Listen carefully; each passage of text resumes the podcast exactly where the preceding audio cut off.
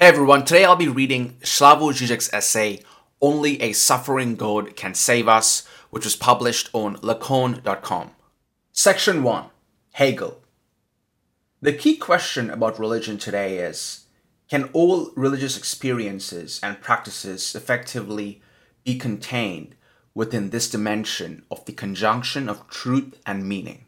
The best starting point for such a line of inquiry is the point at which religion itself faces a trauma, a shock which dissolves the link between truth and meaning. A truth so traumatic that it resists being integrated into the universe of meaning. Every theologian, sooner or later, faces the problem of how to reconcile the existence of God with the fact of Shoah or similar excessive evil. How are we to reconcile the existence of an omnipotent and good God with the terrifying suffering of millions of innocents?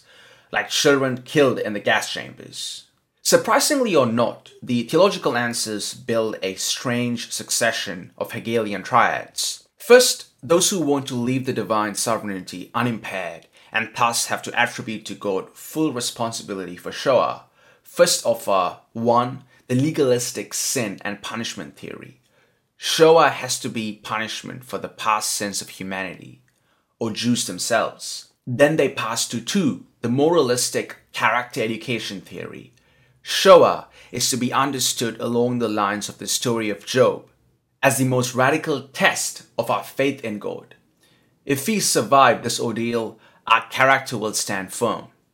And finally, they take refuge in a kind of infinite judgment, which should save the day after all common meshes between Shoah and its meaning breaks down. 3. The divine mystery theory. Facts like Shoah bear witness to the unfathomable abyss of divine will. In accordance with the Hegelian motto of a redoubled mystery, the mystery of God is for us has to be also a mystery for God Himself. The truth of this infinite judgment can only be to deny God's full sovereignty and omnipotence. The next triad is thus composed of those who, unable to combine Shoah with God's omnipotence, how could He have allowed it to happen, opt for some form of divine limitation. First, God is directly posited as finite or at least contained, not omnipotent, not all encompassing. He finds himself overwhelmed by the dense inertia of his own creation. And two, then this limitation is reflected back into God himself as his free act. God is self limited. He voluntarily constrained his power in order to leave the space open for human freedom. So it is us, humans, who are fully responsible for the evil in the world. In short, phenomena like Shoah are the ultimate price we have to pay for the divine gift of freedom. Finally, self limitation is externalized. The two moments are posited as autonomous. God is embattled there's a kataphos or principle of demonic evil active in the world, the dualistic solution. This brings us to the third position above and beyond the first two the sovereign God, the finite God, that of a suffering God. Not a triumphalist God who always wins at the end, although his ways are mysterious, since he secretly pulls all the strings. Not a God who exerts cold justice, since he is by definition always right, but a God who, like the suffering Christ on the cross, is agonized, assumes the burden of suffering in solidarity with the human misery. It was already Schelling who wrote God is a life, not merely a being, but all life has a fate and is subject to suffering and becoming. Without the concept of a humanly suffering God, all of history remains incomprehensible. Why? Because God's suffering implies that he is involved in history, affected by it, not just a transcendent master pulling the strings from above. God's suffering means that human history is not just a theater of shadows, but the place of the real struggle, the struggle in which the absolute itself is involved and its fate is decided. This is the philosophical background of Dietrich Bonhoeffer's deep insight that after Shoah, only a suffering God can help us now. A proper supplement to Heidegger's Only a God Can Still Save Us from his last interview. One should therefore take the statement that the unspeakable suffering of the six millions is also the voice of the suffering of God, quite literally.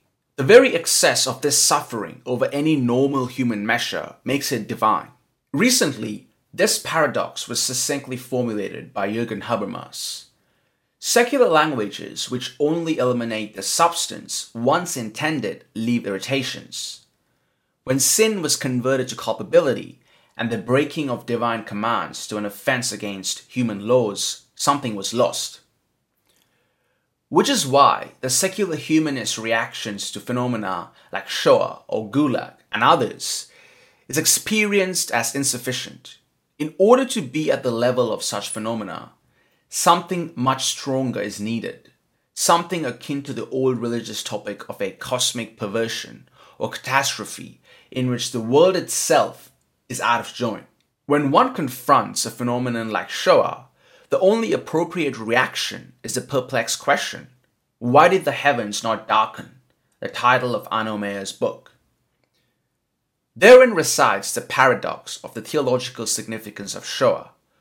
Although it is usually conceived as the ultimate challenge to theology, if there is a God and if he is good, how could he have allowed such a horror to take place? It is at the same time only theology which can provide the frame enabling us to somehow approach the scope of this catastrophe. The fiasco of God is still the fiasco of God. Recall the second Benjamin's thesis on the philosophy of history. The past carries with it a temporal index by which it is referred to redemption. There's a secret agreement between past generations and the present one. Can this weak messianic power still be asserted in the face of Shoah? How does Shoah point towards redemption to come? Is not the suffering of the victims of Shoah a kind of absolute expenditure which cannot ever be retroactively accounted for, redeemed, rendered meaningful? It is at this very point that God's suffering enters. What it signals is the failure of any Aufhebung, of the raw fact of suffering. What echoes here is more than the Jewish tradition, the basic Protestant lesson there is no direct access to freedom or autonomy between the master or slave exchange relationship of man and God, and the full assertion of human freedom, an intermediary stage of absolute humiliation has to intervene, in which man is reduced to a pure object of the unfathomable divine caprice. Do the three main versions of Christianity not form a kind of Hegelian triad? in the succession of Orthodoxy, Catholicism, and Protestantism. Each new term is a subdivision, a split of a previous unity. This triad of universal, particular, singular can be designated by three representative founding figures John, Peter, Paul, as well as by three races Slavic, Latin, German. In the Eastern Orthodoxy, we have the substantial unity of the text and the corpus of believers, which is why the believers are allowed to interpret the sacred text. The text goes on and lives in them. It is not outside the living history as its exempted standard and model. The substance of religious life is the Christian community itself. Catholicism stands for a radical alienation, the entity which mediates between the founding sacred text and the corpus of believers. The church, the religious institution, regains its full autonomy. The highest authority resides in the church, which is why the church has the right to interpret the text. The text is read during Mass in Latin, a language which is not understood by ordinary believers, and it is even considered a sin for an ordinary believer to read the text directly by passing the priest's guidance. For Protestantism, Finally, the only authority is the text itself, and the wager is on every believer's direct contact with the Word of God as it was delivered in the text. The mediator, the particular, thus disappears, withdraws into insignificance, enabling the believer to adopt the position of a universal singular. The individual in a direct contact with the divine universality by passing the mediating role of the particular institution. These three Christian attitudes also involve three different modes of God's presence in the world. We start with the created universe directly reflecting the glory of its creator. all the wealth and beauty of our world bears witness to the divine creative power, and creatures, when they're not corrupted, naturally turn their eyes towards Him. Catholicism shifts to a more delicate logic of the figure in the carpet. The Creator is not which directly present in the world. His traces are rather to be discerned in detail, which escape the first superficial glance, i.e., God is like a painter who withdraws from his finished product, signaling his authorship merely by a barely discerning signature at the picture's edge. Finally, Protestantism asserts God's radical absence from the created universe, from this grey world which runs as a blind mechanism, and where God's presence only becomes discernible in direct intervention of His grace which disturbs the normal course of things. This reconciliation, however, only becomes possible after alienation is brought to the extreme. In contrast to the Catholic notion of a caring and loving God with whom one can communicate, negotiate even, Protestantism starts with the notion of God deprived of any common measure shared with man, of God as an impenetrable beyond who distributes grace in a totally contingent way one can discern the traces of this full acceptance of God's unconditional and capricious authority in the last song Johnny Cash recorded just before his death. The Man Comes Around, an exemplary articulation of the anxieties contained in the Southern Baptist Christianity. And I heard, as it were, the noise of thunder. One of the four beasts saying, Come and see. And I saw and behold, a white horse.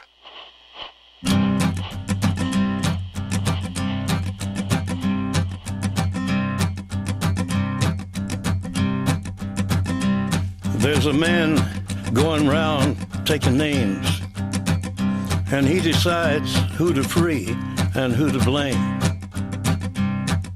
Everybody won't be treated all the same.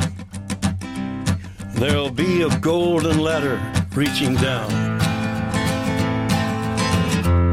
when the man comes around. The hairs on your arm will stand up at the terror in each sip and in each sup.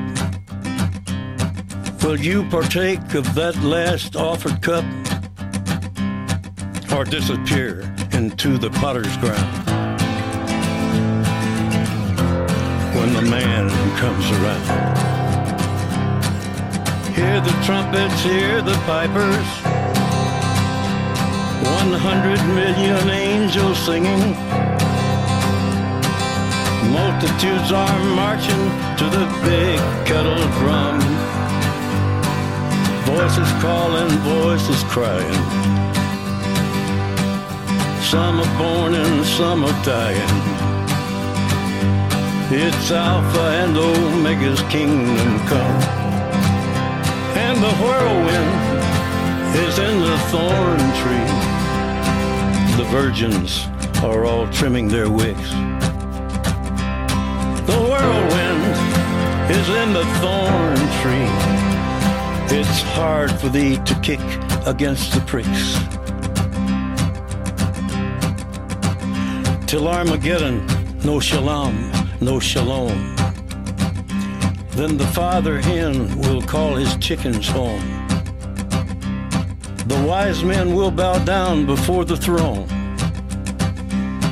And at his feet they'll cast their golden crowns. When the man comes around. Whoever is unjust, let him be unjust still. Whoever is righteous, let him be righteous still. Whoever is filthy, let him be filthy still. Listen to the words long written down when the man who comes around. Hear the trumpets, hear the pipers. One hundred million angels singing Multitudes are marching to the big kettle drum. Voices calling, voices crying. Some are born and some are dying. It's Alpha and Omega's kingdom come. And the whirlwind is in the thorn tree. The virgins are all trimming their wicks. The whirlwind is in the thorn tree. It's hard for thee to kick against the pricks. In measured hundredweight and penny pound,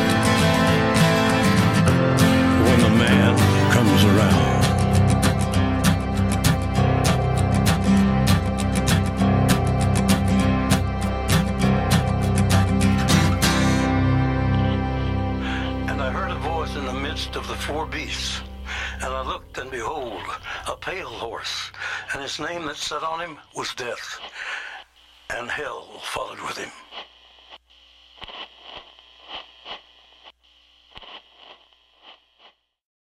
The song is about Armageddon, the end of days when God will appear and perform the last judgment.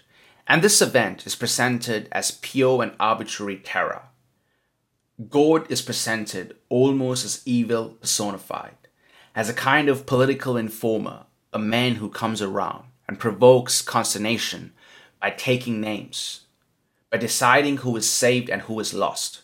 If anything, Cash's description evokes the well known scene of people lined up for a brutal interrogation and the informer pointing out those selected for torture.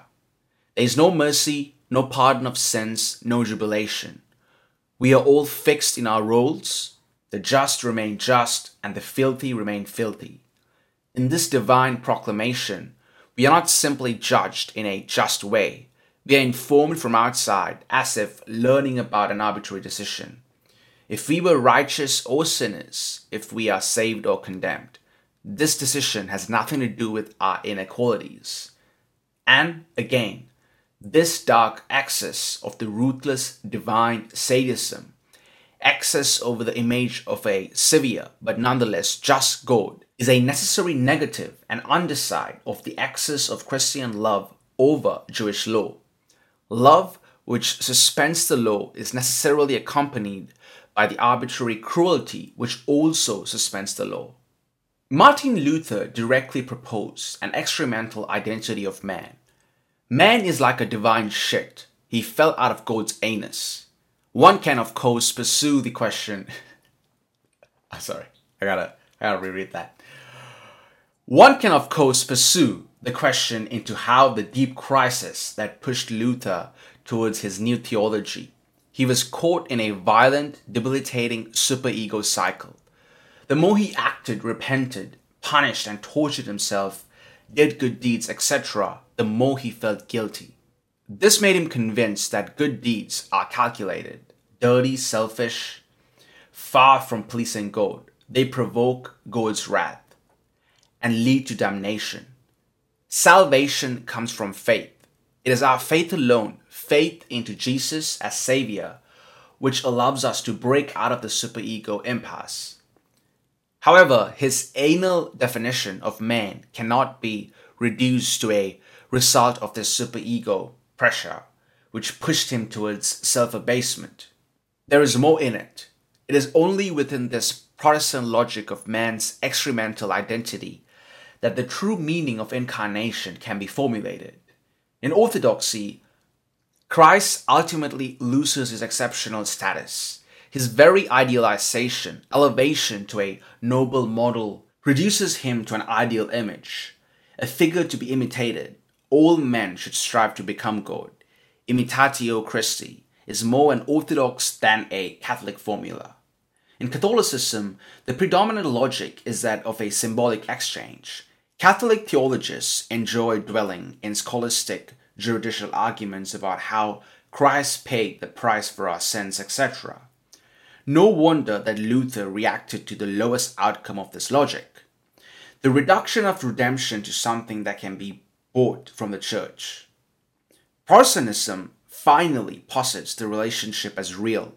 conceiving Christ as a God who, in his act of incarnation, freely identified himself with his own shit, with the excremental real that is man, and it's only at this level that the properly Christian notion of divine love can be apprehended as a love for the miserable excremental entity called man. It is in this sense that, with regard to Christ, Hegel points forward to some key Kierkegaardian motifs the difference between genius and apostle, the singular eventual character of Christ, with his emphasis on the difference between Socrates and Christ. Christ is not like the Greek plastic individual through those particular features the universal substantial content directly transpires, as is exemplarily the case with Alexander. What this means is that although Christ is man God, the direct identity of the two, this identity also implies absolute contradiction. There's nothing divine about Christ, even nothing exceptional. If we observe his features, he is indistinguishable from any other human individual.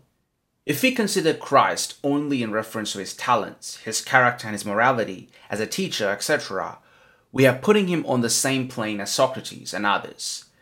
Even if we place him higher from the moral point of view, if Christ is only taken as an exceptionally fine individual, even as one without sin, then we are ignoring the representation of the speculative idea, its absolute truth. These lines rely on a very precise conceptual background. It is not that Christ is more than other model figures of religious or philosophical or ethical wisdom, real or mythical, Buddha, Socrates, Moses, Muhammad.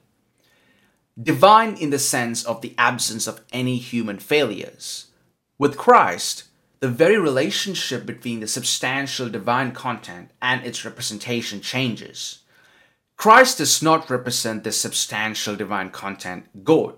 He directly is God, which is why he no longer has to resemble God to strive to be perfect and like God. Recall the classic Marx Brothers joke You resemble Emmanuel Ravelli, but I am Emmanuel Ravelli. No wonder then that you resemble yourself. The underlying premise of this joke is that such an overlapping of being and resembling is impossible. There's always a gap between the two. Buddha, Socrates, etc. resemble gods, while Christ is God. So when the Christian God manifests himself to other men as an individual man, exclusive and single, like a man excluding all others, we are dealing with the singularity of a pure event, with contingency brought to extreme. Only in this mode, excluding all effort to approach universal perfection, God can incarnate himself. This absence of any positive characteristics, this full identity of God and man at the level of properties, can only occur because another more radical difference makes any positive differential features irrelevant. This change can be nicely rendered as a shift from the upwards movement of the becoming essential of the accident to the downwards movement of the becoming accidental of the essence. The Greek hero, this exemplary individual, elevates his accidental personal features into a paradigmatic case of the essential universality, while in the Christian logic of incarnation, the universal essence embodies itself in an accidental individual. Another way to make this point is to say that the Greek gods appear to humans in human form, while the Christian God appears as human to himself. This is a crucial point Incarnation is, for Hegel, not a move by means of which God makes himself accessible or visible to humans, but a move by means of which God looks at himself from the distorting human perspective.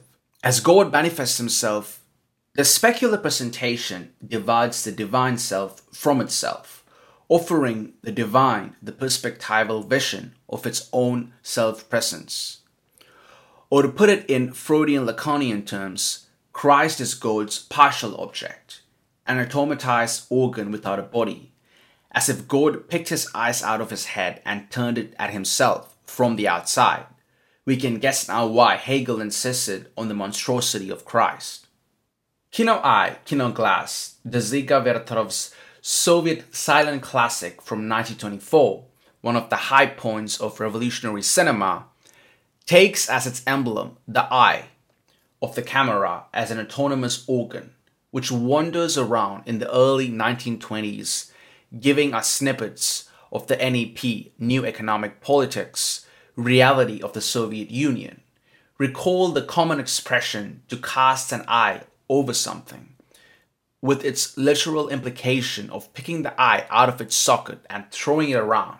Martin, the legendary idiot from French fairy tales, did exactly this when his mother, worried that he will never find a wife, told him to go to church and cast an eye over the girls there.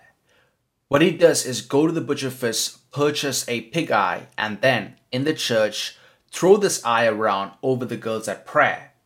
No wonder he later reports to his mother that the girls were not too impressed by his behavior. This precisely is what revolutionary cinema should be doing. Using the camera as a partial object, as an eye, torn from the subject and freely thrown around, or to quote Vertov himself, the film camera drags the eyes of the audience from the hands to the feet, from the feet to the eyes, and so on in the most profitable order, and it organizes the details into a regular montage exercise. We all know the uncanny moments in our everyday lives when we catch sight of our own image and this image is not looking back at us. I remember once trying to inspect a strange growth on the side of my head using a double mirror when all of a sudden I caught a glimpse of my face from the profile. The image replicated all my gestures, but in a weird, uncoordinated way. In such a situation, our specular image is torn away from us and Crucially, our look is no longer looking at ourselves. It is in such weird experiences that one catches what Lacan calls gaze as object petit a, the part of our image which eludes the mirror like symmetrical relationship. When we see ourselves from outside, from this impossibility point, the traumatic feature is not that I am objectivized, reduced to an external object for the gaze, but rather that it is my gaze itself which is objectivized, which observes me from the outside, which precisely means that my gaze is no longer mine, that it is stolen from me. There is a relatively simple and painless eye operation which nonetheless involves a very unpleasant experience. Under local anesthesia, i.e., with the patient's full awareness, the eye is taken out of the socket and turned a little bit around in the air in order to correct the way the eyeball is attached to the brain. At this moment, the patient can for a brief moment see parts of himself from outside, from an objective viewpoint, as a strange object, the way he really is as an object in the world, not the way one usually experiences oneself as fully embedded in one's body. There's something divine in this very unpleasant experience. One sees oneself as if from a divine viewpoint, somehow realizing the mystical motto according to which the eye through which I see God is the eye through which God sees himself. Something homologous to this weird experience applied to God himself occurs in the Incarnation. In this Strugatsky brothers novel, The Roadside Picnic, on which Andrei Tarkovsky's masterpiece Stalker is based, The Zones, there are six of these secluded areas are the debris of a roadside picnic, i.e., of a short stay on our planet by some alien visitors who quickly left it, finding us uninteresting. In the novel, stalkers are more adventurous and down to earth than in the film, not individuals on a tormenting spiritual search, but deft scavengers organizing robbing expeditions somehow like the proverbial Arabs organizing raiding expeditions into the pyramids, another zone, for wealthy Westerners. And effectively, our pyramids note, according to popular science literature, traces of an alien wisdom. The zone is thus not a purely mental, phantasmatic space in which one encounters or onto which one projects the truth about oneself, but, like the planet Solaris in Stanislav Lem's novel of the same name, the base of another Tarkovsky sci fi masterpiece. The material presence, the real, of an absolute otherness incompatible with the rules and laws of our universe. Because of this, at the novel's end, Stalker, when confronted with the Golden Sphere, as a room in which desires are realized, is called in the novel, does undergo a kind of spiritual conversion. But this experience is much closer to what Lacan called subjective destitution, an abrupt awareness of the utter meaninglessness of our social links, the dissolution of our attachment to reality itself, all of a sudden. Other people are derealized. Reality itself is experienced as a confused whirlpool of shapes and sounds, so that we are no longer able to formulate our desire. It is to this incompatibility between our own and the alien universe that the novel's title, The Roadside Picnic, refers. The strange objects found in the zone, which fascinate humans, are in all probability simply the debris, the garbage left behind after aliens have briefly stayed on our planet.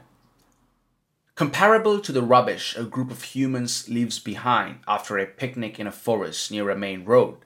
The typical Tarkovskian landscape of decaying human debris, half reclaimed by nature, is in the novel precisely what characterizes the zone itself from the impossible standpoint of the visiting aliens.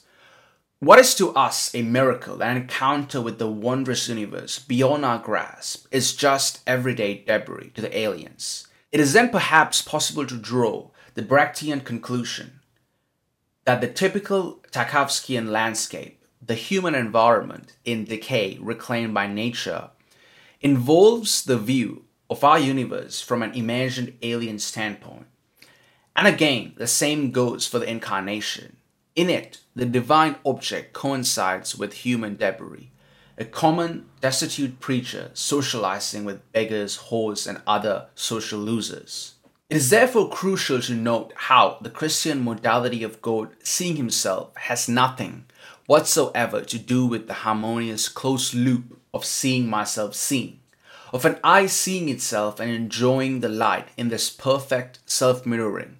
The turn of the eye towards its body presupposes the separation of the eye from the body, and what I see through my externalized or automatized eye is a perspectival anamorphically distorted image of myself. Christ is an anamorphosis of God. Another indication of the externality of God with regard to himself is pointed out by G.K. Chesterton in his The Meaning of the Crusade, where he quotes with approval the description he got from a child in Jerusalem of the Mount of Olives. A child from one of the villages said to me, in broken English, that it was the place where God said his prayers. I, for one, could not ask for a finer, more defined statement of all that separates the Christian from the Muslim or the Jew.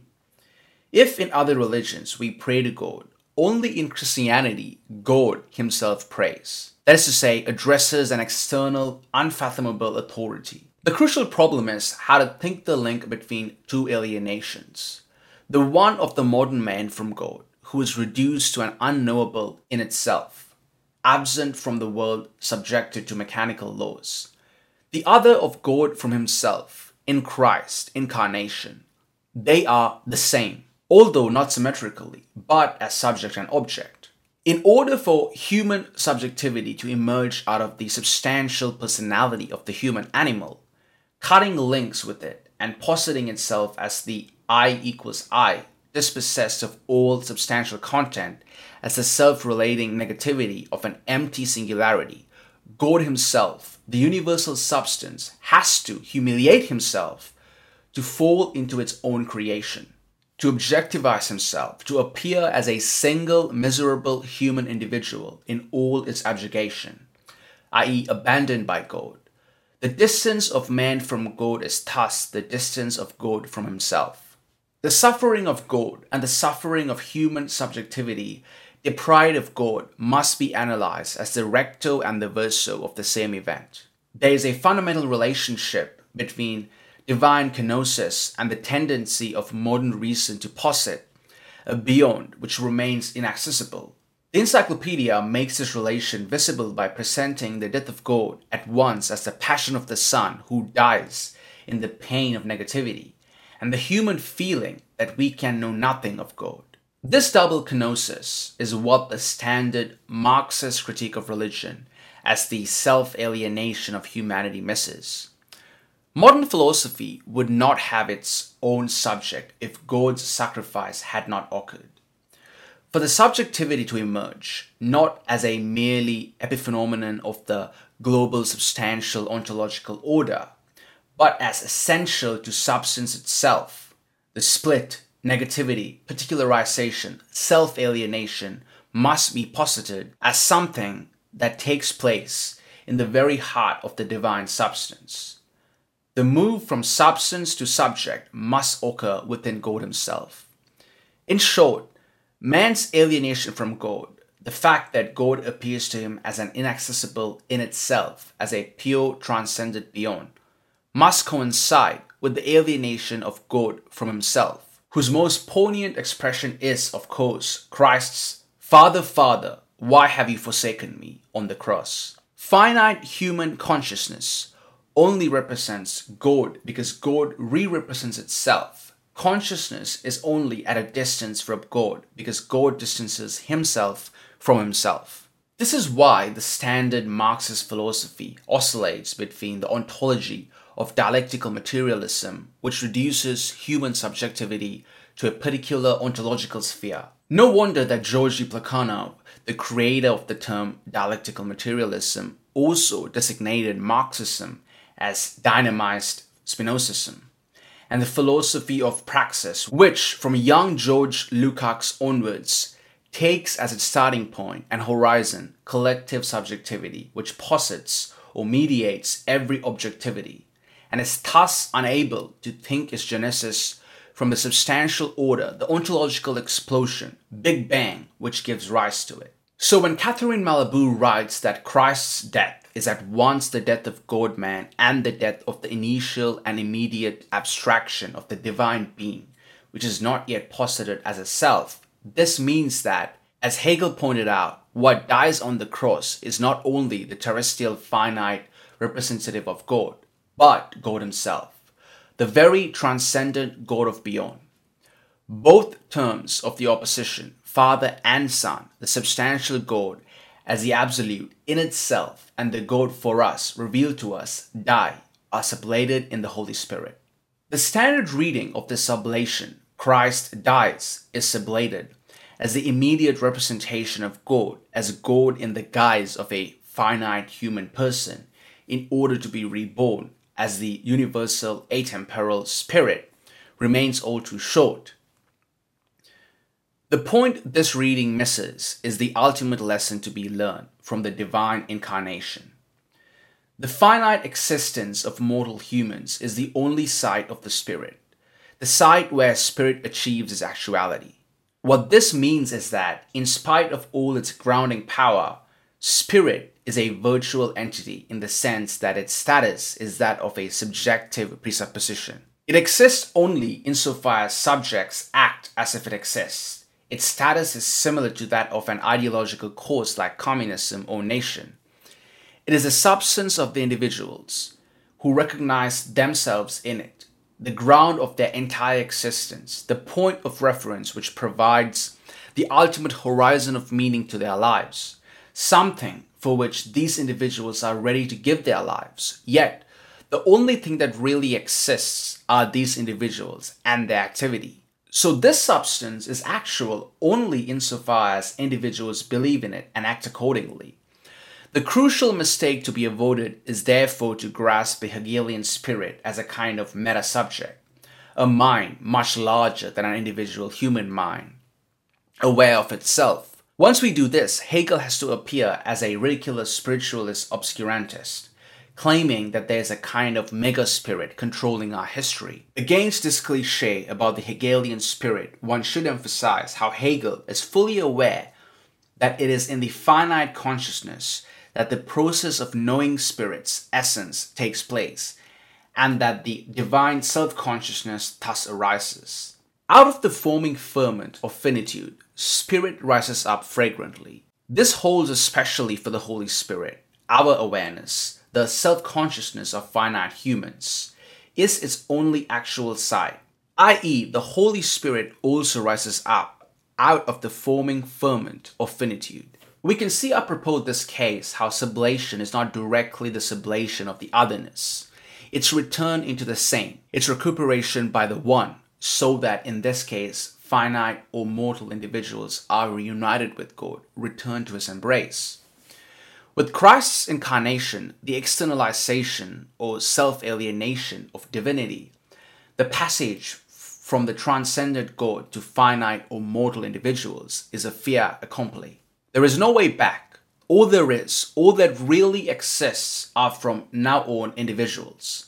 There are no Platonic ideas or substances whose existence is somehow more real. What is sublated in the move from the Son to Holy Spirit is thus God Himself.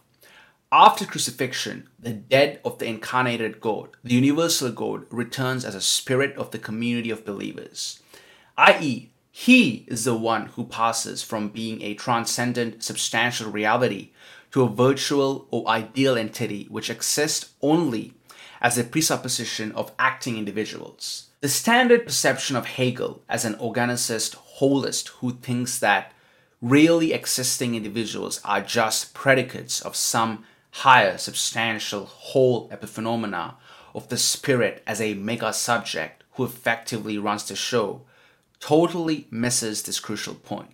For Hegel, this codependence of the two aspects of kenosis, God's self alienation and the alienation from God of the human individual, who experiences himself as alone in a godless world, abandoned by God, who dwells in some inaccessible transcendent beyond, reaches its highest tension in Protestantism. Protestantism and the Enlightenment critique of religious superstitions are the front and the reverse of the same coin. The starting point of this entire movement in the medieval Catholic thought of someone like Thomas Aquinas, for whom philosophy would be a handmaiden of faith, faith and knowledge, theology and philosophy supplement each other as a harmonious, non conflictual distinction within under the predominance of theology. Although God in itself remains an unfathomable mystery for limited cognitive capacities, reason can also guide us towards Him by way of enabling us to recognize the traces of God in created reality. Therein resides the premise of Aquinas' five versions of the proof of God, the rational observation of material reality as a texture of causes and effects leads us to the necessary insight into how there must be a primal cause to it all, etc. With Protestantism, this unity breaks apart. We have on the one side the godless universe, the proper object of our reason, and the unfathomable divine beyond, separated by a hiatus from it. When confronted with this break, we can do two things. Either we deny any meaning to an otherworldly beyond, dismissing it as a superstitious illusion, or we remain religious and exempt our faith from the domain of reason, conceiving it as an act of precisely pure faith, authentic inner feeling, etc. What interests Hegel here is how this tension between philosophy, enlightenment, rational thought, and religion ends up in their mutual debasement and bastardization. In a first move, reason seems to be on the offensive and religion on the defensive, desperately trying to cut out a place for itself outside the domain under the control of reason. Under the pressure of the Enlightenment critique and the advances of science, religion humbly retreats into the inner space of authentic feelings. However, the ultimate price is paid by the Enlightenment reason itself. Its defeat of religion ends up in its self defeat, in its self limitation, so that at the conclusion of this entire movement, the gap between faith and knowledge reappears but transposed into the field of knowledge, reason itself. After its battles with religion, the best reason could manage was to take a look at itself and come to self awareness. Reason, having in this way become mere intellect, acknowledges its own nothingness. By that which is better than it in a faith outside and above itself, as a beyond to be believed in. This is what has happened in the philosophies of Kant, Jacobi, and Fichte. Philosophy has made itself the handmaiden of a faith once more. Both poles are thus debased. Reason becomes a mere intellect, a tool for manipulating empirical objects, a mere pragmatic instrument of the human animal, and religion becomes an impotent inner feeling which cannot ever be fully actualized.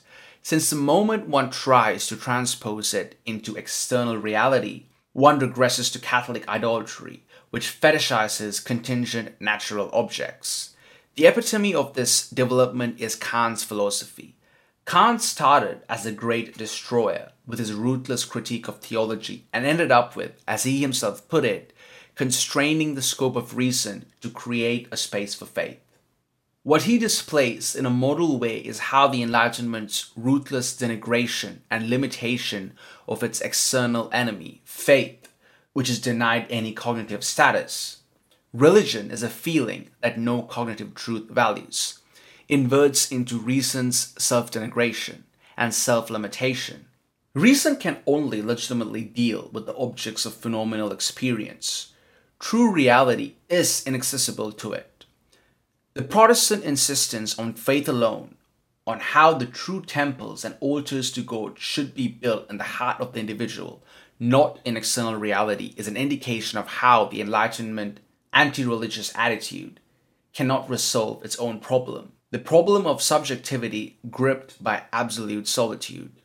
The ultimate result of the Enlightenment is thus the absolute singularity of the subject dispossessed of all substantial content, reduced to the empty point of self relating negativity, a subject totally alienated from the substantial content, including of its own content. And for Hegel, the passage to the zero point is necessary since the solution is not provided by any kind of renewed synthesis or reconciliation between faith and reason. With the advent of modernity, the magic of the enchanted universe is forever lost.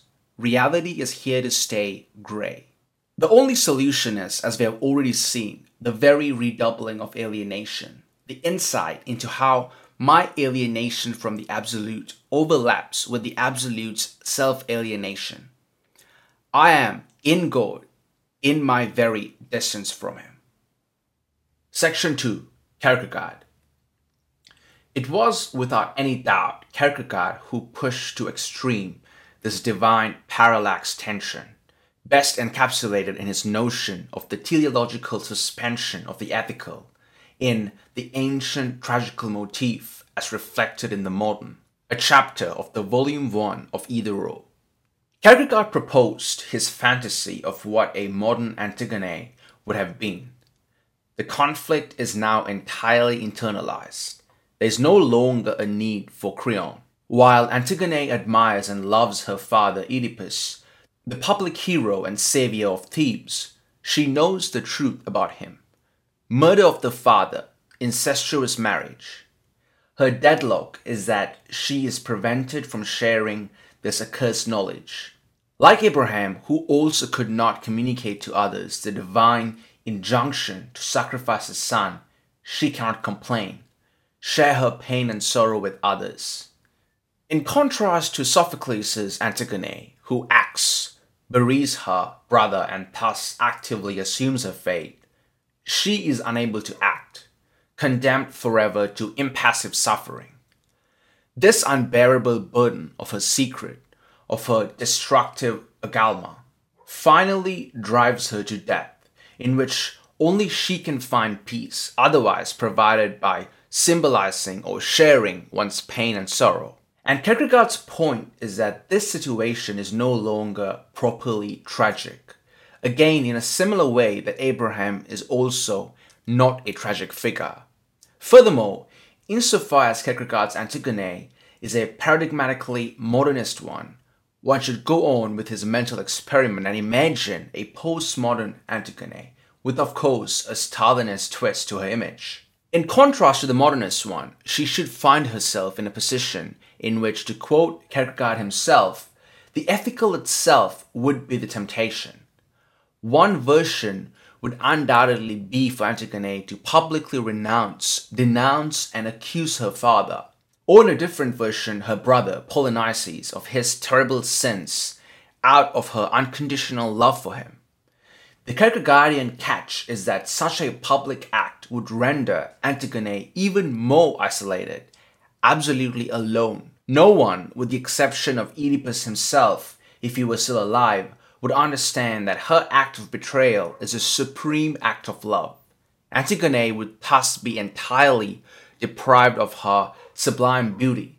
All that would signal the fact that she is not a pure, simple traitor to her father, but that she did it out of love for him, would be some barely perceptible repulsive tick, like the hysteric twitch of lips of Claudel's Sygne de Coûfontaine. This tick on Sygne de Coûfontaine's face no longer belongs to the face.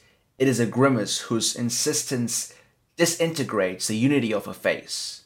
It is precisely on account of the parallax nature of Kierkegaard's thought that, apropos his triad of the aesthetic, ethical, and religious, one should bear in mind how the choice, the either or, is always between the two the true problem is not the choice between aesthetical and ethical level, pleasure versus duty, but between ethical and its religious suspension. It is easy to do one's duty against one's pleasure or egotistical interests. It is much more difficult to obey the unconditional ethical religious call against one's very ethical substance. This is a dilemma faced by Sygne de Coûfontaine in Claudel's The Hostage. This is the extreme paradox of Christianity as the religion of modernity. How, as with Julia in Waugh's Brideshead Revisited, to remain faithful to one's unconditional duty, one should indulge in what may appear aesthetic regression, opportunistic betrayal. In Either/Or, Kierkegaard gives no clear priority to the ethical. He merely confronts the two choices that of the aesthetic and of the ethical in a purely parallax way, emphasizing the jump that separates them, the lack of any mediation between them. The religious is by no means the mediating synthesis of the two, but on the opposite, the radical assertion of the parallax gap, the paradox, the lack of common measure, the insurmountable abyss between the finite and the infinite. That is to say, what makes the aesthetic or the ethical problematic are not their respective positive characteristic, but their very formal nature. The fact that in both cases the subject wants to live a consistent mode of existence and thus disavows the radical antagonism of human situation.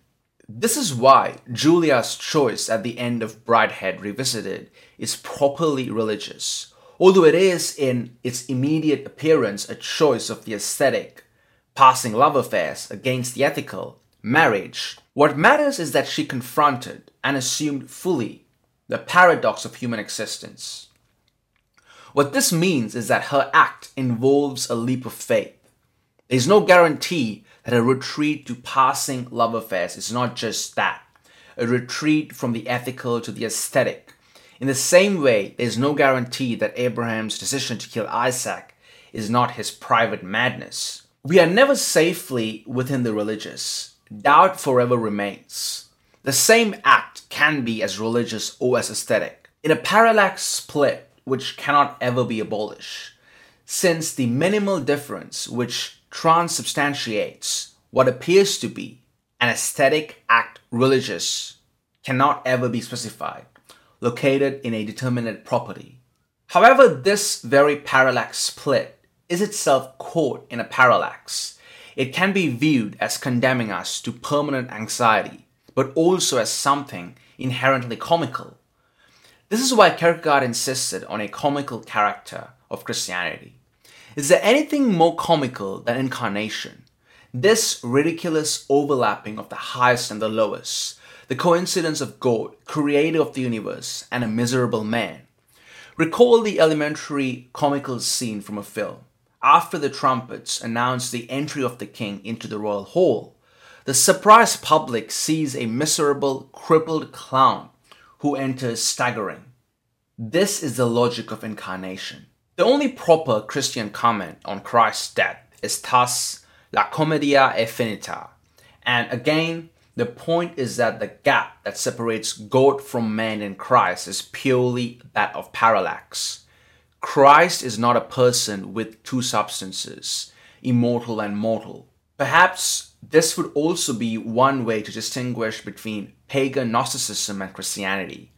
The problem with Gnosticism is that it is all too serious in developing its narrative of ascent towards wisdom, that it misses the humorous side of religious experience.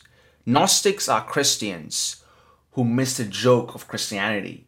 And incidentally, this is why Mel Gibson's Passion is ultimately an anti Christian film. It totally lacks this comic aspect. As is often the case, Kierkegaard is here unexpectedly close to his official big opponent, Hegel, for whom the passage from tragedy to comedy concerns overcoming the limits of representation. While in a tragedy, the individual actor represents the universal character he plays, in a comedy, he immediately is this character. The gap of representation is thus closed, which, as in the case of Christ, who, in contrast to previous pagan divinities, does not represent some universal power or principle, as in Hinduism, in which Krishna, Vishnu, Shiva, etc., all stand for certain spiritual principles or powers love, hatred, reason as this miserable human, Christ directly is God. Christ is not also human. Apart from being a God, he is a man precisely insofar as he is a God. The ecce homo is the highest mark of his divinity. There is thus an objective irony in Pontius Pilate's ecce homo.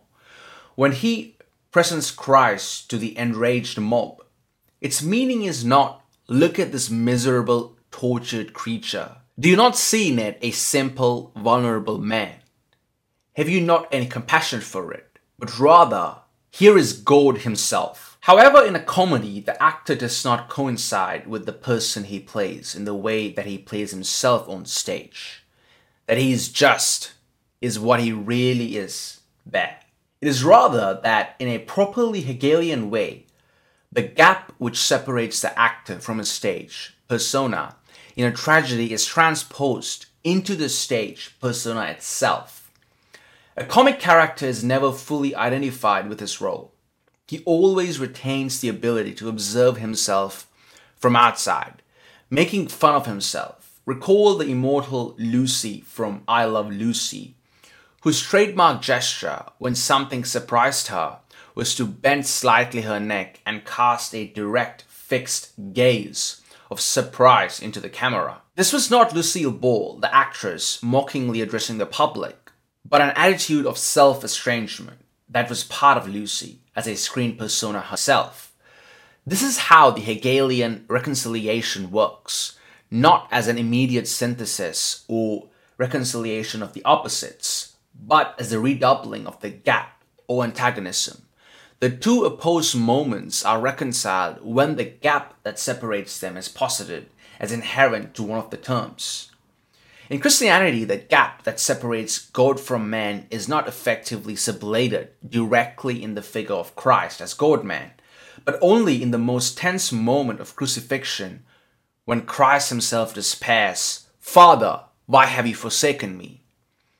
In this moment, the gap that separates God from man is transposed into God Himself, as the gap that separates Christ from God Father. The properly dialectical trick is here that the very feature which appeared to separate me from God turns out to unite me with God. For Hegel, what happens in comedy is that in it, the universal directly appears. It appears as such in direct contrast to the mere abstract universal which is the mute universality of the passive link, common feature between particular moments. In other words, in a comedy, universality directly acts. How?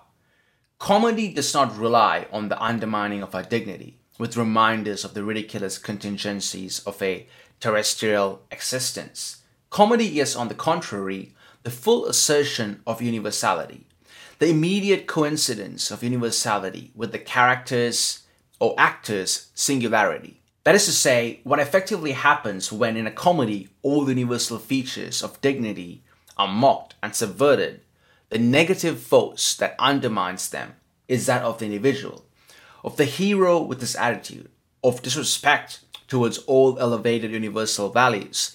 And this negativity itself is the only true remaining universal force. And does the same not hold for Christ? All stable, substantial, universal features are undermined, relativized by his scandalous act, so that the only remaining universality is the one embodied in him, in his very singularity. The universals undermined by Christ are abstract, substantial universals, presented in the guise of the Jewish law, while the concrete universality is the very negativity of undermining abstract universals. According to an anecdote from the May 68 period, there was a graffiti on a Paris wall God is dead, Nietzsche. Next day, another graffiti appeared below it Nietzsche is dead, God. What is wrong with this joke? Why is it so obviously reactionary? It is not only that the reverse statement relies on a moralistic platitude with no inherent truth, its failure is deeper it concerns the form of reversal itself. What makes a joke a bad joke is the pure symmetry of the reversal.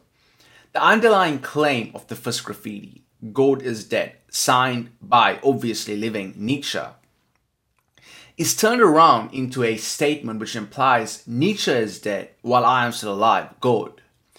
Crucial for the proper comical effect is not difference where we expect sameness, but rather sameness where we expect difference. Which is why, as Alenka Zupancic pointed out, the properly comic version of the above joke would have been something like God is dead, and as a matter of fact, I also do not feel too well. Is this not a comic version of Christ's complaint on the cross? Christ will die on the cross not to get rid of his mortal envelope and rejoin the divine, he will die because he is God. No wonder then that in the last years of his intellectual activity, Nietzsche used to sign his texts and letters also as Christ, the proper comical supplement to Nietzsche's God is Dead, would have been to make Nietzsche himself add to it, and as a matter of fact, I also do not feel too well. From here, we can also elaborate a critique of the philosophy of finitude which predominates today. The idea is that against the big metaphysical constructs, one should humbly accept our finitude as our ultimate horizon. There is no absolute truth. All we can do is accept the contingency of our existence, the unsurpassable character of our being thrown into a situation, the basic lack of any absolute point of reference, the playfulness of our predicament. However, the first thing that strikes the eye is here the utmost seriousness of this philosophy of finitude. Its all pervasive pathos, which runs against the expected playfulness. The ultimate tone of the philosophy of finitude is that of ultra serious, heroic confrontation of one's destiny. No wonder that the philosopher of finitude par excellence, Heidegger, is also the philosopher who utterly lacks any sense of humor.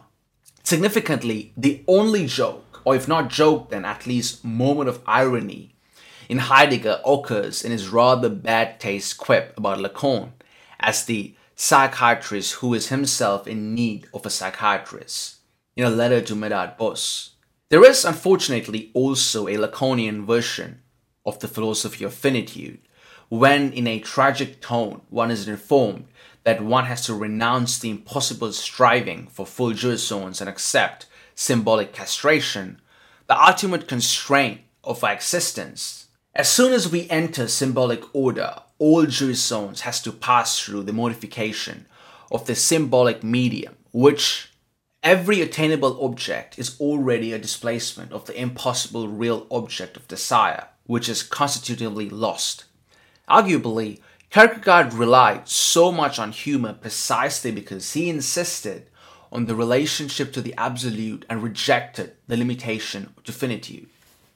So, what is it that this emphasis on finitude as the ultimate horizon of our existence misses? How can we assert in a materialist way, without any resort to spiritual transcendence, the answer precisely objet petit a, as the undead, non castrated remainder, which persists in its obscene immortality? No wonder the Wagnerian heroes want so desperately to die. They want to get rid of this obscene immortal supplement which stands for libido as an organ for drive at its most radical, i.e., the death drive. In other words, the properly Freudian paradox is that what explodes the constraints of our finitude is that drive itself. So when Badiou, in his disparaging dismissal of the philosophy of finitude, talks about the positive infinity and in a Platonic way celebrates the infinity of the generic productivity opened up by the fidelity to an event, what he fails to take into account from the Freudian standpoint is the obscene insistence of the death drive as the true materialist support of the positive infinity.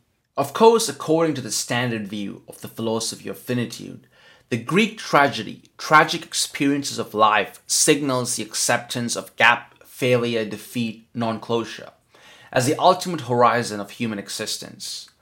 While the Christian comedy relies on the certainty that a transcendent God guarantees the happy final outcome, the sublation of the gap, the reversal of failure into final triumph, the excess of the divine rage as the obverse of the Christian love allows us to perceive what the standard view misses. The Christian comedy of love can only occur against the background of the radical loss of human dignity, of a degradation which precisely undermines the tragic experience. To experience a situation as tragic is only possible when a victim retains a minimum of dignity. This is why it is not only wrong but also ethically obscene to designate a Muslim in the concentration camp or victim of a Stalinist show trial as tragic. Their predicament is all too terrible to deserve this designation. Comical also stands for a domain which emerges when the horror of a situation outgrows the confines of the tragic. And it is at this point that the properly Christian love enters. It is not the love for a man as a tragic hero, but the love for the miserable abject to a man or woman is reduced after being exposed to the outbursts of the arbitrary divine rage. This comical dimension is what is missing today. In the fashionable Oriental spirituality, our present predicament finds its perfect expression in sandcastles. Buddhism and Global Finance, a documentary by Alexander Oey, a wonderfully ambiguous work which combines commentaries from economists Arnaud Butt, sociologist Saskia Sassen, and the Tibetan Buddhist teacher Dzongsar Khyentse Rinpoche. I apologize if I butchered the pronunciation. Sassen and Butt discuss the gigantic scope, power, as well as social and economic effects of global finance, capital markets, now valued at an estimate $83 trillion, exist within a system based purely on self interest, in which herd behavior, often based on rumors, can inflate or destroy the value of companies or whole economies in a matter of hours. Khyentse Rinpoche counters them with ruminations about the nature of human perception, illusion, and enlightenment. His philosophical ethical statement release your attachment to something that is not there in reality but is a perception, is supposed to throw a new light on the mad dance of billion dollar speculations. Echoing the Buddhist notion that there is no self, only a stream of continuous perceptions, Sassen comments about global capital. It's not that there are $83 trillion, it is essentially a continuous set of movements. It disappears and reappears. The problem here is, of course, how are we to read this parallel between the Buddhist ontology and the structure of virtual capitalism's universe. The film tends towards the humanist reading. Seen through a Buddhist lens, the exuberance of global financial wealth is illusory, divorced from the objective reality. the very real human suffering created by deals made on trading floors and in boardrooms invisible to most of us. If, however, one accepts the premise that the value of material wealth and one's experience of reality is subjective, and that desire plays a decisive role in both daily life and neoliberal economics, it is not possible to draw from it the exact opposite conclusion. Is it not that our traditional life world was based on the naive, realist, substantialist notions of external reality composed of fixed objects, while the unheard of dynamics of virtual capitalism confronts us with the illusory nature of reality. What better proof of the non substantial character of reality than a gigantic fortune which can dissolve into nothing in a couple of hours due to a sudden false rumor? Consequently, why complain that financial speculations with futures are divorced from the objective reality when the basic premise of the Buddhist ontology is that there is no objective reality? The only critical lesson to be drawn from the Buddhist perspective about today's virtual capitalism is thus that one should be aware that we are dealing with a mere theater of shadows, with non substantial virtual entities, and consequently, that we should not fully engage ourselves in the capitalist game, that we should play the game with an inner distance. Virtual capitalism could thus act as a first step towards liberation it confronts us with the fact that the cause of our suffering and enslavement is not objective reality itself. There is no such thing. But our desire, our craving for material things, our excessive attachment to them, all one has to do after one gets rid of the false notion of substantialist reality is thus to renounce one's desire itself, to adopt the attitude of inner peace and distance no wonder such Buddhism can function as a perfect ideological supplement of today's virtual capitalism. It allows us to participate in it with an inner distance, with our fingers crossed, as it were. Already for decades, a classic joke is circulating among Lacanians to exemplify the key role of the other's knowledge. A man who believes himself to be a grain of seed is taken to the mental institution where the doctors do their best to finally convince him that he is not a grain of seed, but a man. However, when he is cured, convinced that he is not a grain of seed, but a man, and allowed to leave the hospital, he immediately comes back very trembling of scare. There's a chicken outside the door, and that he is afraid that it would eat him. Dear fellow, says his doctor, you know very well that you are not a grain of seed, but a man. Of course I know that, replies the patient. But does the chicken know it? Therein resides the true stake of psychoanalytical treatment. It is not enough to convince the patient about the unconscious truth of his symptoms. The unconscious itself must be brought to assume this truth. It is here that Hannibal Lecter himself, this proto-Lacanian, was wrong. Not the silence of the lambs, the ignorance of the chicken is the subject's true traumatic core. Does exactly the same not hold for the Marxian commodity fetishism? Here is the very beginning of the famous subdivision 4 of the chapter 1 of Capital on the fetishism of the commodity and its secret. A commodity appears at first sight an extremely obvious, trivial thing, but its analysis brings out that it is a very strange thing, abounding in metaphysical subtleties and theological niceties. These lines should surprise us since they turn around the standard procedure of demystifying a theological myth, of reducing it to its terrestrial base.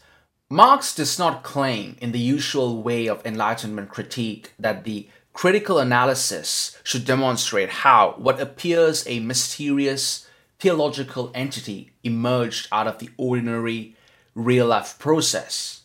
He claims, on the contrary, that the task of the critical analysis is to unearth the metaphysical subtleties and theological niceties in what appears at first sight just an ordinary object. In other words, when a critical Marxist encounters a bourgeois subject immersed in commodity fetishism, the Marxist reproach to him is not the commodity may seem to you to be a magical object endowed with special powers, but it really is just a reified expression of relations between people. The actual Marxist reproach is rather, you may think that the commodity appears to you as a simple embodiment of social relations, that, for example, money is just a kind of voucher, entitling you to be a part of the social product. But this is not how things really seem to you in your social reality, by means of your participation in social exchange, you bear witness to the uncanny fact that a commodity really appears to you as a magical object endowed with special powers. In other words, we can imagine a bourgeois subject visiting a course of Marxism where he is taught about commodity fetishism. However, after the finished course, he comes back to his teacher complaining that he is still the victim of commodity fetishism. The teacher tells him, But you know now how things stand, that commodities are only expressions of social relations, that there is nothing magical about them. To what the pupil replies, Of course, I know all that, but the commodities I'm dealing with seem not to know it. This situation is literally evoked by Marx in his famous fiction of commodities that start to speak to each other. If commodities could speak, they would say this Our use value may interest men, but it does not belong to us as objects. What does belong to us as objects, however, is our value. Our own intercourse as commodities proves it. We relate to each other merely as exchange values. So, again, the true task is not to convince the subject, but the chicken commodities not to change the way we speak about commodities, but to change the way commodities speak among themselves. Alenka Zupancic goes here to the end and imagines a brilliant example that refers to God himself. In the Enlightenment society of, say, revolutionary terror, a man is put in prison because he believes in God with different measures, but above by means of an enlightenment explanation, he is brought to the knowledge that God does not exist. When dismissed, a man comes running back and explains how scared he is of being punished by God. Of course, he knows that God does not exist, but does God also know that? And of course, this exactly is what happened only in Christianity. When dying at the cross, Christ utters his Father, Father, why did you forsake me? Here, for a moment, God himself does not believe in himself. Or, as G.K. Chesterton put it in emphatic terms, when the world shook and the sun was wiped out of heaven, it was not at the crucifixion, but at the cry from the cross, the cry which confessed that God was forsaken of God. And now, let the revolutionist choose a creed from all the creeds and a god from all the gods of the world, carefully weighing all the gods of inevitable recurrence, of unalterable power. They will not find another god who has himself been in revolt. Nay, the matter grows too difficult for human speech. But let the atheists themselves choose a god. They will find only one divinity who ever uttered their isolation only one religion in which God seemed for an instant to be an atheist. It is in this precise sense that today's era is perhaps less atheist than any prior ones. We are all ready to indulge in utter skepticism, cynical distance, exploitation of others without any illusions, violations of all ethical constraints, extreme sexual practices, etc protected by the silent awareness that the big other is ignorant about it. The subject is ready to do quite a lot, change radically, if only she can remain unchanged in the other. In the symbolic as the external world, in which, to put it in Hegel's terms, the subject's consciousness of himself is embodied, materialized as something that still does not know itself as consciousness. In this case, the belief in the other, in the modern form of believing that the other does not know, is precisely what helps to maintain the same state of things. Regardless of all subjective mutations and permutations, the subject's universe would really change only at the moment when she were to arrive at the knowledge that the other knows that it doesn't exist. Niels Bohr, who gave the right answer to Einstein's God does not play dice, don't tell God what to do, also provided the perfect example of how a fetishist disavowal of belief works in ideology. Seeing a horseshoe on his door, the surprised visitor said that he doesn't believe in the superstition that it brings luck. To what Bohr snapped back, I also do not believe in it. I have it there because I was told that it works also if one does not believe in it. What this paradox renders clear is the way a belief is a reflexive attitude. It is never a case of simply believing. One has to believe in belief itself. Which is why Kierkegaard was right to claim that we do not really believe in Christ, we just believe to believe. And Bohr just confronts us with the logical negativity of this reflexivity. One can also not believe one's beliefs. At some point, Alcoholics Anonymous meet Pascal. Fake it until you make it. However, this causality of the habit is more complex than it may appear. Far from offering an explanation of how beliefs emerge, it itself calls for an explanation. The first thing to specify is that Pascal's kneel down and you will believe has to be understood as involving a kind of self referential causality. Kneel down and you will believe that you knelt down because you believed. The second thing is that in the normal cynical functioning of ideology, belief is displaced onto another, onto a subject supposed to believe, so that the true logic is kneel down and you will thereby make someone else believe. One has to take this literally and even risk a kind of inversion of Pascal's formula. You believe too much, too directly. You find your belief too oppressing in its raw immediacy. Then kneel down. Act as if you believe, and you will get rid of your belief. And you will no longer have to believe yourself. Your belief will already exist, objectified in your act of praying. That is to say, what if one kneels down and prays not so much to regain one's own belief, but on the opposite, to get rid of one's belief, of its over proximity, to acquire a breathing space of a minimal distance towards it? To believe directly without the externalizing mediation of a ritual is a heavy, oppressing, traumatic burden, which, through exerting a ritual, one has a chance of transferring it onto an other.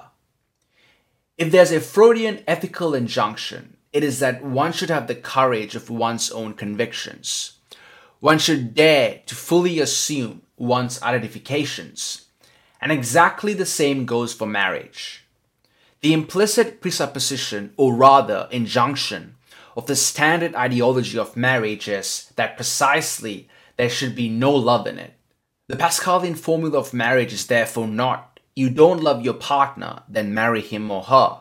Go through the ritual of shared life and love will emerge by itself. But on the contrary, are you too much in love with somebody, then get married? Ritualize your love relationship in order to kill yourself of the excessive passionate attachment, to replace it with the boring daily custom. And if you cannot resist the passion's temptation, there are extramarital affairs. This brings us to so called fundamentalism, the opposite of the tolerant attitude of displaced belief. Here, the normal functioning of ideology, in which the ideological belief is transposed onto the other, is disturbed by the violent return of the immediate belief. They really believe it. Or do they? What if the neo obscurantist faith, in all its versions, from conspiracy theories and irrational mysticism, emerges when faith itself, the basic reliance on the big other, the symbolic order, fails. Is this not the case today? This brings us to the formula of fundamentalism. What is foreclosed from a symbolic belief returns in the real, of a direct knowledge. A fundamentalist does not believe, he knows it directly. To put it in another way, both liberal skeptical cynicism and fundamentalism thus share a basic underlying feature the loss of the ability to believe in the proper sense of the term. For both of them, religious statements are quasi empirical statements of direct knowledge. Fundamentalists accept them as such, while skeptical cynics mock them. What is unthinkable for them is the absurd act of decision which installs every authentic belief, a decision which cannot be grounded in the chain of reasons, in positive knowledge, the sincere hypocrisy of somebody like Anna Frank, who, in the face of terrifying depravity of the Nazis, in a true act of credo qua absurdum, asserted her belief in the fundamental goodness of all humans. No wonder that religious fundamentalists are among the most passionate digital hackers and always prone to combine their religion with the latest results of sciences. For them, religious statements are scientific statements, belong to the same modality of positive knowledge. In this sense, the status of universal human rights is also that of a pure belief.